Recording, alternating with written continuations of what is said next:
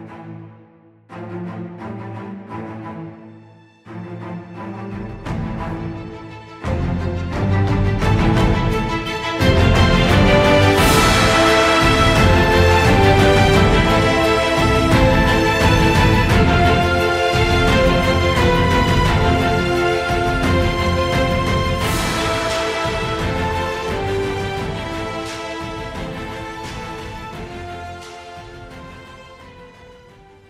இளஞ்செழியன் அழிஞ்சே போவான்னு சொல்லி ரெண்டே வார்த்தையில் பெருமானந்தர் சொல்ல கூடவே கூடாதுன்னு சொல்லி ராணி பதறி போயிட்டு அவங்க மெத்தையில் உட்காடுறாங்க கொஞ்ச நேரத்துக்கு அப்புறம் ராணி அப்படியே புலம்பிக்கிட்டே இருக்க பெருமானந்தர் கண்டிப்பாக நீ இந்த இதுக்கு கட்டுப்பட்டு ஆகணும் அப்படின்னு சொல்லி சொல்ல சரின்னு சொல்லி ராணியும் அதுக்கு ஏற்றுக்கிறாங்க ஆனால் அவங்க திரும்ப கேட்குறாங்க நீங்கள் நான் சொல்கிறத வந்துட்டு புரிஞ்சுக்குங்க. நான் அடிமை கிடையாது. அரச குடும்பத்தை சேர்ந்தவன். என்ன ஒரு அடிமையாக டைபீரியஸ் கிட்ட இருக்க சொல்கிறீங்க அப்படின்னு சொல்லி கேட்க உங்களை அடிமையாக நடிக்க தான் சொல்கிறேன்னு சொல்லி திருமானந்தர் சொல்கிறாருங்க ராணியும் அப்படியானாலும் நான் எவன அரச நிறுவத்தான் வந்தேன் நீங்களும் அதையே கொடுக்குறீங்க அது எப்படி இது ஓகே தானா உங்களுக்குன்னு சொல்லி கேட்குறாங்க பெருமானந்தர் அதனால் ஒன்றும் பிரச்சனை இல்லை அப்படியே ஆகட்டும் அப்படின்னு சொல்லி சொல்கிறாரு கொஞ்ச நேரத்துக்கு அப்புறம் ராணி என்ன பண்ணுறாங்க எல்லாத்தையும் கேட்டுட்டு இளஞ்செடியன் எங்கே இருக்காருன்னு கேட்டு இளஞ்செடியனை கப்பலில் கூட்டிகிட்டு போயிட்டாங்க எவன நாட்டுக்குன்னு சொல்லி சொல்ல அவளை காப்பாற்ற ஆள் அனுப்புவோம்னு சொல்லி பெருமானந்தர் சொல்கிறாருங்க அதுக்கப்புறம் ராணி அங்கேருந்து புறப்பட தயாராகிறாங்க. ராணி புறப்படும் பொழுது ஒரே ஒரு நிபந்தனை மட்டும் விதிக்கிறாங்க. என்ன நிபந்தனை அதுன்னா பெருமானந்தர்கிட்ட ஏற்கனவே சொன்ன நிபந்தனை தானே சொல்லி பெருமானந்தர் சொல்கிறாரு அதுக்கு நான் ஆமோதிக்கிறேன்னு சொல்கிறாரு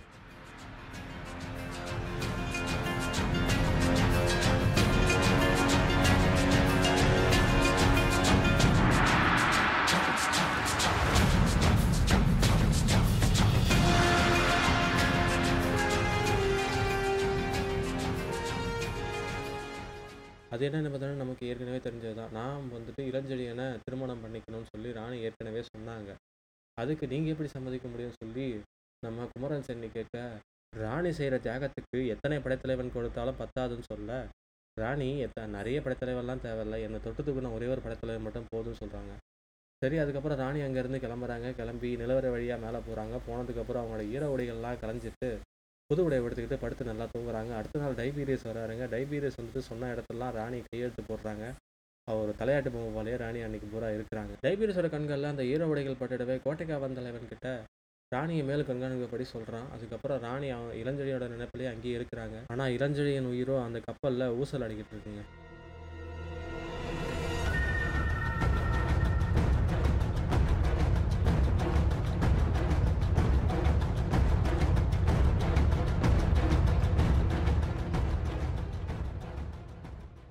வணக்கம் நண்பர்களே யவனராணி அத்தியாயம் நாற்பது யவன மருத்துவன். கோவையான பேரிரைச்சல் வந்துட்டு இளஞ்செழியனோட காதில் விழுந்துட்டு இருந்ததுங்க. கண்ணுக்கு எதிரில் தெரியறது வானமா அல்லது கடலோட எல்லையா என்னன்னு தெரிய தெரியாமல் இளஞ்செழியன் அப்படியே படுத்து கிடந்தாருங்க. அவரோட முகத்தில் பெரிய நீர்த்துளிகள் வந்து அடிச்சுக்கிட்டே இருந்துச்சு. விவரிக்க முடியாத ஒரு ஈர தோற்றத்தில் இளஞ்செழியன் வந்து அந்த இடத்துல படுத்துட்டு இருந்தார். அவர் நினச்சிக்கிட்டு இருக்காரு அவர் யாரோ ஒருத்தவங்களோட மடியில் படுத்துக்கிட்டு இருக்காரு. அப்படின்னு சொல்லி. ஆனால் ப மடி இல்லை ஒரு மரக்கட்டையில் தான் படுத்துருக்கோன்னு சொல்லி அவர் அது வரைக்கும் இன்னும் புரிஞ்சிக்கவே இல்லை.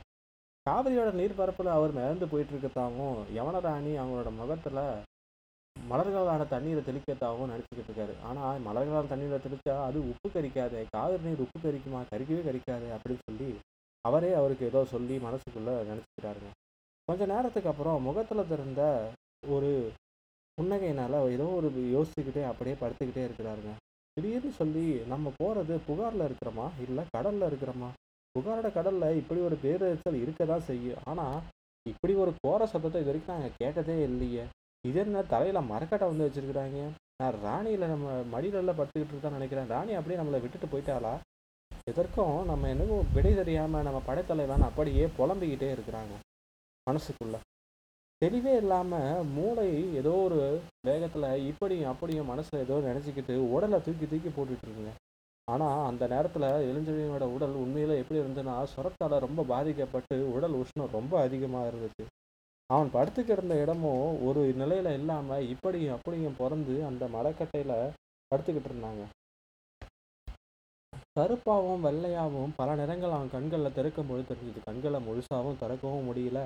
அப்படி ஒரு ஜுரத்தினால நம்ம படைத்தலைவன் பாதிக்கப்பட்டிருக்கிறான். அந்த நேரத்தில் கொஞ்சம் ஒரு சத்தம் மட்டும் அவனோட காதில் கேட்டுக்கிட்டே இருந்துச்சு. அவன் உடம்பு அப்பொழுது அனலாக தகிச்சுக்கிட்டு இருந்தது. அவன் உடம்புல சூட்டில் பாரி அடித்த அந்த உப்பு நீர் வந்துட்டு கொஞ்சம் கொஞ்சமாக உறிஞ்ச ஆரம்பிச்சிருச்சு. அதுலேருந்தே நம்ம தெரிஞ்சுக்கலாம் உடம்பு சுரம் வந்துட்டு குணமாக ஆரம்பிச்சிருச்சுன்னு சொல்லி. ஆனால் இளஞ்செழியன் மனமோ இன்னும் தெளிவாக வரலைங்க. அவன் உடம்பு மட்டும் கொஞ்சம் ப பலுவான நிலையிலையும் அடையவும் இல்லை. மனசை மட்டும் கல்லாக்கிக்கிட்டு கொஞ்சம் கொஞ்சமாக கண்களை திறக்க முயல்கிறான் ஆனால் கண்களை திறந்தாலும் அவனுக்கு என்னன்னு சொல்லி சுயநிலை இல்லாதனால ஏதோ திருச்சி கண்ணுக்கு தெரிகிற மாதிரியே அவனே மனசுக்குள்ளே எதையோ நினச்சிக்கிட்டு இப்படி தான் நமக்கு கண்ணுக்கு தெரியுதுன்னு சொல்லி நினச்சிக்கிறாங்க. இளஞ்செழியன் பெரிய குழப்பத்தில் இருக்கும் பொழுது அவன் கண்ணுக்கு எதிரே சில மனித உருவங்கள் நடமாடுவதை பார்க்குறான். யார் அந்த உருவங்கள்? எந்த நாட்டை சேர்ந்தவங்கன்னு சொல்லி அவனே அவனுக்கு கேட்டுக்கிறாங்க. நான் படுத்துக்கிறது பஞ்சனை கிடையாது. ரெண்டு மூணு முறையாக உணர்ச்சிகளை கொஞ்சம் கொஞ்சமாக மேலே கொண்டு போக மீண்டும் தலையை தூக்கி மரக்கட்டையில் படுத்தான் அவன் படத்துலைவன் அந்த முறை மூன்றாம் முறை படுக்கும்போது தான் உணர்ச்சிகள் கொஞ்சம் நல்லாவே திரும்பவே திரும்ப காவிரி நீர்ப்பரப்பில் பட்ட பகலில் வெண்படகுல தான் போயிட்டுருக்குதான் நினச்சிருந்த படத்தலைவன் தான் கிடப்பது ஒரு மரக்கலம் சொல்லி சந்தேகத்துக்கிறவங்கள புரிஞ்சுக்கிறான். மரக்கலத்துக்கு எப்படி வந்தோம்? அப்படின்னு சொல்லி ரெண்டு மூணு முறை எண்ணி எண்ணி பார்த்தும் அவனுக்கு விடை கிடைக்காதனால நம்ம படத்தலைவன் குழம்பி போயிட்டு தான் ஊன்றி எழுந்திருக்க முயல்றான். ஆனால் ஊன்று எழுந்திருக்க முயல் முடியலை அவனால். கீழே திடீர்னு சொல்லி அப்படியே விழுந்துடுறாங்க. விழுந்துடும்போது அவன் எலும்புகள் நொறுங்கி போகிற அளவுக்கு அவனுக்கு வலிக்குது. சதையும் வலிக்குது. எப்படி நம்ம இப்படி இந்த அளவுக்கு பலவீனமானோன்னு சொல்லி தன்னைத்தானே கேட்டுக்கிறான். அவன் புத்தியும் அதுக்கு பதில் அளிக்கவே முடியல. அவன் உடம்பு இரும்பா இருக்க வேண்டும் பிரபு. இல்லாவிட்டால் பதினைந்து நாட்கள் கடல் சுரத்தை தாங்கி இருப்பானா? இதுவரை நமது வீரர்களே பத்து வீரர்கள் மாண்டு விட்டார்கள். யாரோ ஒருவன். அப்படி பேசியது இளஞ்செழியனோட காதில் கேட்டது. அப்படியானால் பிழைத்து விடுவானா? இனிமேல் பயமில்லை. கண்டிப்பாய் பிழைத்து விடுவான். இவன் இறந்து விடுவான் என்று ஐந்து நாட்கள் முன்பு சொன்னாயே. அப்படின்னு சொல்லி ரெண்டாவது குரல் கேட்டது. அன்று இருந்த நிலைமை அது இன்று இருக்கும் நிலைமை இது. அப்படியானால் சாக மாட்டானா? என்ன காரணத்தால் அப்படி திட்டமாக சொல்கிறீர்கள்? இதோ கடல் நீரை பார்த்தீங்களா? அவன் மேலே வாரி பல முறை இறைச்சிருக்குது அவன் உடம்பு உடம்பு எல்லாத்தையும் வந்துட்டு இழுக்க ஆரம்பிச்சிருச்சு. அதனால் உடம்புல சுரம் வந்துருச்சு.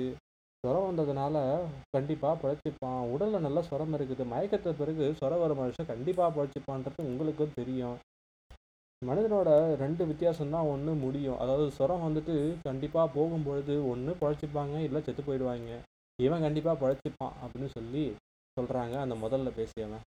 இதை கேட்ட ரெண்டாம் அவன் வந்துட்டு பெருமூச்சு விட்டுட்டு கடைசியில் பிழைச்சிட்டான். அப்படின்னு சொல்லி இறஞ்சே சொல்லிட்டு இந்த சம்பாஷணையை பூராவும் நம்ம படைத்தலைவன் பின்னாடி இருந்து கேட்டுட்டு இருக்காருங்க அவருக்கு உள்ளூர சிரிப்பு வந்துருச்சு. தான் பிழைச்சதுக்கு வந்து இப்படி வருத்தப்படக்கூடிய மனுஷன் யாராக இருக்க முடியும்? அப்படின்னு சொல்லி இளஞ்செழியை நினச்சிக்கிட்டு கண்களை திறந்து நல்லா பார்க்க பார்க்குறான். ஆனால் அந்த நேரத்தில் யாரோ ஒருத்தங்க ஒரு விரல்களை கொண்டு அவன் கண்களை மூடுறாங்க. ஏதோ ஒரு ரெண்டு துளிகளை அவன் மூக்கில் தடவுறாங்க. மறுபடியும் இளஞ்செழியை மயக்க நிலைக்கு போகிறான் ஆனால் எத்தனை நேரம் அவன் மயக்கத்திலேயே இருக்கிறான்றது அவனால் யூகிக்கவே முடியலை.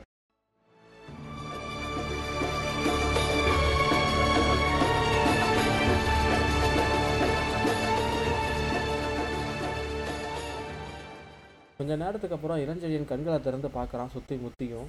தன்னோட இருப்பிடத்தையும் மனிதர்கள் கூட அவனால் பார்க்க முடியுது. தனக்கு சக்தி வந்துடுச்சுன்னு நினச்சி உற்சாகத்தில் தான் இருந்த இடத்த நல்லா சுற்றி இரண்டு முறை திரும்பி திரும்பி பார்க்குறான்.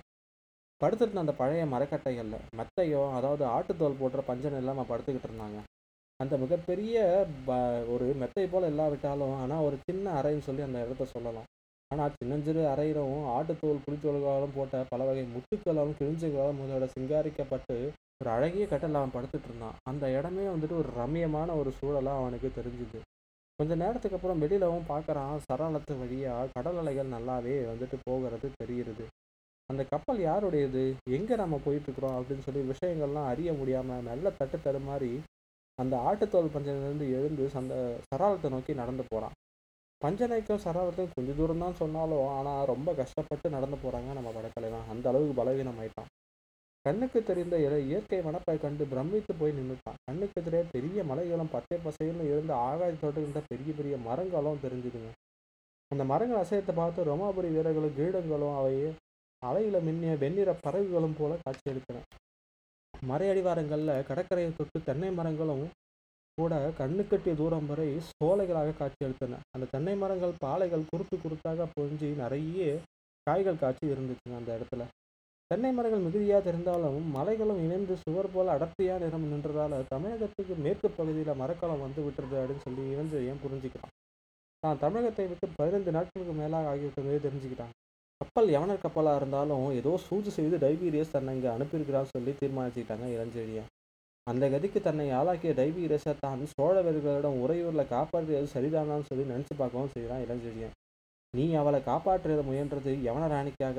அவளிடம் உள்ள மயக்கத்தில் ஊரை இழந்தாய் சுற்றத்தை இழந்தாய் உன் வீரர்களை இழந்தாய் பூவழகியும் இழந்தாய். இப்பொழுது இந்த ஆழ்கடலில் ஆடிச் செல்லும் மரக்களத்தில் நீயும் ஆடுகிறாய் உன் வாழ்க்கையும் ஆடுகிறது அப்படின்னு சொல்லி அவன் மனசாட்சியை அவனை குத்தி காட்டுதுங்க அந்த குற்றச்சாட்டுகளால் தலையை தொங்க போட்டுக்கிட்டு கொஞ்ச நேரம் அப்படியே நின்றுட்டாருங்க இளஞ்செழியன்.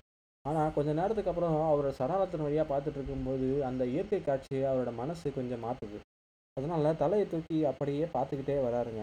பார்த்துக்கிட்டே வரும்போது அவரோட மனசுக்குள்ளே பூவழகி யமனராணியும் மாறி மாறி சிரிச்சுக்கிட்டே ஓடுறாங்க. இப்படியும் அப்படியும். அதோ பூவழகியின் முகத்தில் எத்தனை நாணம்? அந்த நாணமே சிரிப்பின் அழகை உயர்த்துகிறதே. அதோ யமனராணி சிரிக்கிறாள். எத்தனை மயக்கமான சிரிப்பு. சாய்ந்த நீலமணி கண்களை துளிர்விடுவது நாணமா இல்லை ஏளனமா? தெரியவில்லையே. அப்பப்பா என்ன மயக்கம் ராணியின் பார்வையில்? பூவழகி எத்தனை அடக்கம்? அடக்கத்தில் தான் எழில் எப்படி எப்படி அசைந்து கண்ணுக்கு எத்தனை விதமான சிரிப்புகள் அவருக்கு தெரியுதுன்னு சொல்லி அவரே அவர் மனசுக்குள்ளே நினச்சிக்கிறாருங்க. இப்படி மாறி மாறி இளஞ்செழியனோட மனசுக்குள்ள ரெண்டு மங்கைகளும் இப்படி அப்படி ஓய்ந்து ஓடி இளஞ்செழியனோட மனசை படாத பாடு படுத்திக்கிட்டு இருக்காங்க அந்த ரெண்டு மங்கைகளும். இதெல்லாம் கொஞ்ச நேரம் மறந்துட்டு அவர் தென்னந்தோப்பையும் அந்த இயற்கை அழகையும் அப்படியே பார்த்துக்கிட்டு நின்றுட்டு இருக்காருங்க. கொஞ்ச நேரத்துக்கு அப்புறம் படுக்கைக்கு போகலான்னு சொல்லி ரெண்டு அடி எடுத்து வச்சு திரும்ப அந்த நேரத்தில் வாயிற் கதவில் நின்ற ஒரு வண்ணம் தன்னை உத்துப்பாட்டிருந்த ஒரு ஆசாமி என் வைத்தியம் பலித்தது கப்பல் தலைவனின் சோதிடம் செத்தது அப்படின்னு சொல்லி சொல்கிறாங்க கிரேக்க மொழியில் பேசணுனாலும் ஆனால் எவனர்களோட பழகி நம்ம படைத்தலைவனுக்கு அதை புரிஞ்சுக்கொள்வதில் கொஞ்சம் கூட பிரச்சனையே இல்லை. எல்லாத்தையும் புரிஞ்சுக்கிட்டு திரும்ப கேட்குறாருங்க கப்பல் தலைவன் என்ன சோதிடம்னு சொன்னான்னு சொல்லி. கிரேக்க பாஷையில் படத்தலைவன் தெளிவாக பேசுறதுனால வியப்படுந்த எவனை? நீங்கள் தமிழர் தானே அப்படின்னு சந்தேகத்தோடு கேட்குறாங்க ஆமாம் படத்தலைவன் சொல்கிறான் நான் தமிழன் தான். எவன அழகளை உள்ளுக்குள்ளே வியந்துக்கிட்டே கேட்குறான் கிரேக்க பாஷை நல்லா பேசுகிறீங்க கிரேக்க பாஷையும் வரும். ரோமர் பாஷையும் வரும். யவனர் பேசும் மொழிகள் எல்லாமே வரும். எங்கு கட்டுகள் பூம்புகார் இதை கேட்டதை கொஞ்சம் யோசனை பண்ணிவிட்டு அந்த கதவை சாத்திட்டு வந்து இளஞ்செழியன் படுத்த பஞ்சனை நோக்கி திரும்ப வந்து உட்காந்துக்கிட்டு அவன் பேச ஆரம்பிக்கிறான். சைகையில் இஷ்டப்படியே படைத்தலைவன் அவனை நோக்கி அவன் பக்கத்தில் வந்துட்டு உட்கார்றாருங்க. உங்கள் தொழில் என்ன? அப்படின்னு சொல்லி ரகசியமாக கேட்குறான். நீங்கள் கண்டிப்பாக இறந்து விடுவீர்கள் என்று கப்பல் தலைவன் ஜோதிடம் சொன்னான். இறக்க மாட்டீர்கள் என்று நான் சொன்னேன். நான் சொன்னது சரியாயிற்று. அப்படின்னு சொல்லி இதை ரகசியத்தை சொல்கிற போல சொல்கிறான் நான் பிழைத்தது உங்களுக்கு கஷ்டமாக இருக்கிறதா? எனக்கு கஷ்டம் இல்லை கப்பல் தலைவனுக்கு கஷ்டம். ஏன்? இறந்தால் கடலில் இருந்து விடும்படி யவனர் தலைவர் சொன்னாராம். யார் டைபியரசா ஆம். ஓஹோ. அப்படியானால் இயற்கையாக இறக்காவிட்டால் யவனராஜ குடும்பத்தை சேர்ந்த ஒருவருக்கு கொடுக்க வேண்டிய மரியாதையை உங்களுக்கு காட்ட சொன்னானாம். அதனால்தான் உங்களை கப்பல் தலைவன் இறக்காவிட்டால் நீங்கள் அரச குடும்பத்துக்கு சமமாச்சே? அப்படியா? நான் சிறையில் இருக்கும் மன்னன். ஆமாம். ஆகையால் தான் கேட்கிறேன். இந்த உயர் பதவியை டைபீரஸ் அளிக்க விரும்பும் நீங்கள் யார்? அப்படின்னு சொல்லி படைத்தலைவர்கிட்ட கேட்குறான். அதுக்கு படைத்தலைவர் பதில் எதுவும் சொல்லாமல் அவனை பார்த்து ஒரு பொண்ணு பொறுத்துட்டு கேட்குறாங்க. நீங்கள் வைத்தியர் தானே? ஆமாம். கடமையை செய்தீர்கள். எத்தனை ஆபத்தில் இருக்கிறோம்? அதை பற்றி தெரியாமல் நீங்கள் சிரிக்கிறீங்களேன்னு சொல்லி அவன் சொல்கிறான் நான் மட்டும் என் கடமை செஞ்சிருந்தா இந்நேரம் நீங்கள் உயிரோடு இருக்க மாட்டீங்க. பதினஞ்சு நாட்கள் முன்னாடி கப்பலில் நீங்கள் வந்தபோதே உங்கள் உயிர் சிட்டுக்குருவியாக மாறி இங்கேருந்து பறந்து போயிருக்கோன்னு சொல்லி சொல்கிறான் நீங்கள் கப்பலுக்கு வந்த அன்னைக்கு நான் உங்களை அதாவது பதினெட்டு நாட்கள் முன்பு உங்களை நல்லா விட்டு பார்த்தேன். அந்த நேரத்தில் உங்கள் முகத்தில் நிறைய வேறு துளிகள் வழிஞ்சிட்டு இருந்தது. ரொம்ப சுரம் வந்துட்டு வந்துக்கிட்டு இருந்தது அந்த நேரத்தில். ரொம்ப மயக்கத்தில் இருந்தீங்க. டைபீரியஸ் உங்களுக்கு கண்டிப்பாக வந்துட்டு ஒரு இருபது துளிகளையாவது மயக்க மருந்து உங்களுக்கு கொடுத்துருக்கணும். பத்து துளிகள் மேலே கொடுத்தாலே அதுவே சுவாசப்பையை அழுத்திடும் ஆனால் அது தெரிஞ்சே தான் டைபீரியஸ் உங்களுக்கு நிறைய சுவா ஒரு விஷத்தை உங்களை நுகர வச்சிருக்கிறான் அப்படின்னு சொல்லி சொல்கிறாங்க படத்தில் பதில் எதுவும் சொல்லாமல் மேலே சொல்லுன்னு சொல்லி கையாட்ட உங்களை நான் உற்று கவனித்தேன். டைபீரியஸும் கவனித்தார் அஞ்சாறு துளிகள் தான் கொடுத்தேன்னு சொல்லி என்கிட்ட சொன்னார். நானும் சந்தேகத்தோட தலையாட்டினார் சந்தேகிக்க வேண்டாம். ஐந்தாறு துளிகள் தான் கொடுத்தேன். மாற்று மருந்து தேவையில்லை. புரிந்து கொண்டு என்பதை நானும் தலையை ஆட்டினேன் கப்பல் தலைவனுக்கு கூப்பிட்டு இந்த அறையில் படுக்க வச்சுட்டு நீங்கள் க கடல் நீர் வாரி அடிக்கும் கப்பலில் சுக்கான பக்கத்தில் உங்களை போட்டிருந்தாங்க.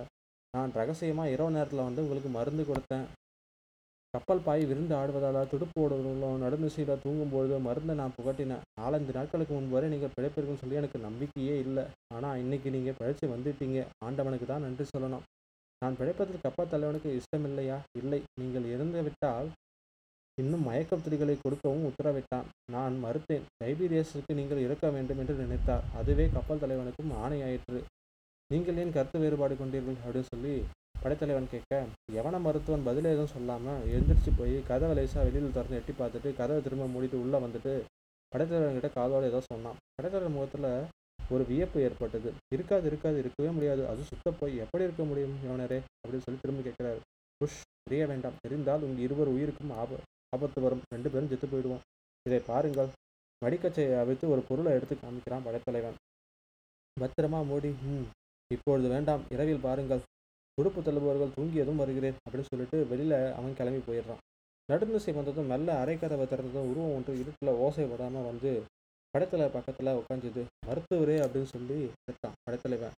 பதிலுக்கு அந்த உருவம் நகைச்சிட்டு ஏதோ சந்தேகம் ஏற்படவே எழுந்திருக்க முயன்றான் படைத்தலைவன். ஆனால் பலமான கரம் ஒன்று படுத்த படுக்கையில் வச்சு நம்ம பல படைத்தலைவனை அப்படியே அழுத்திருச்சிங்க. அதை வச்சே நம்ம படத்தலைவனும் புரிஞ்சுக்கிட்டான். வந்தவன் வந்துட்டு மருத்துவன் இல்லை வேற யாரோன்னு சொல்லி.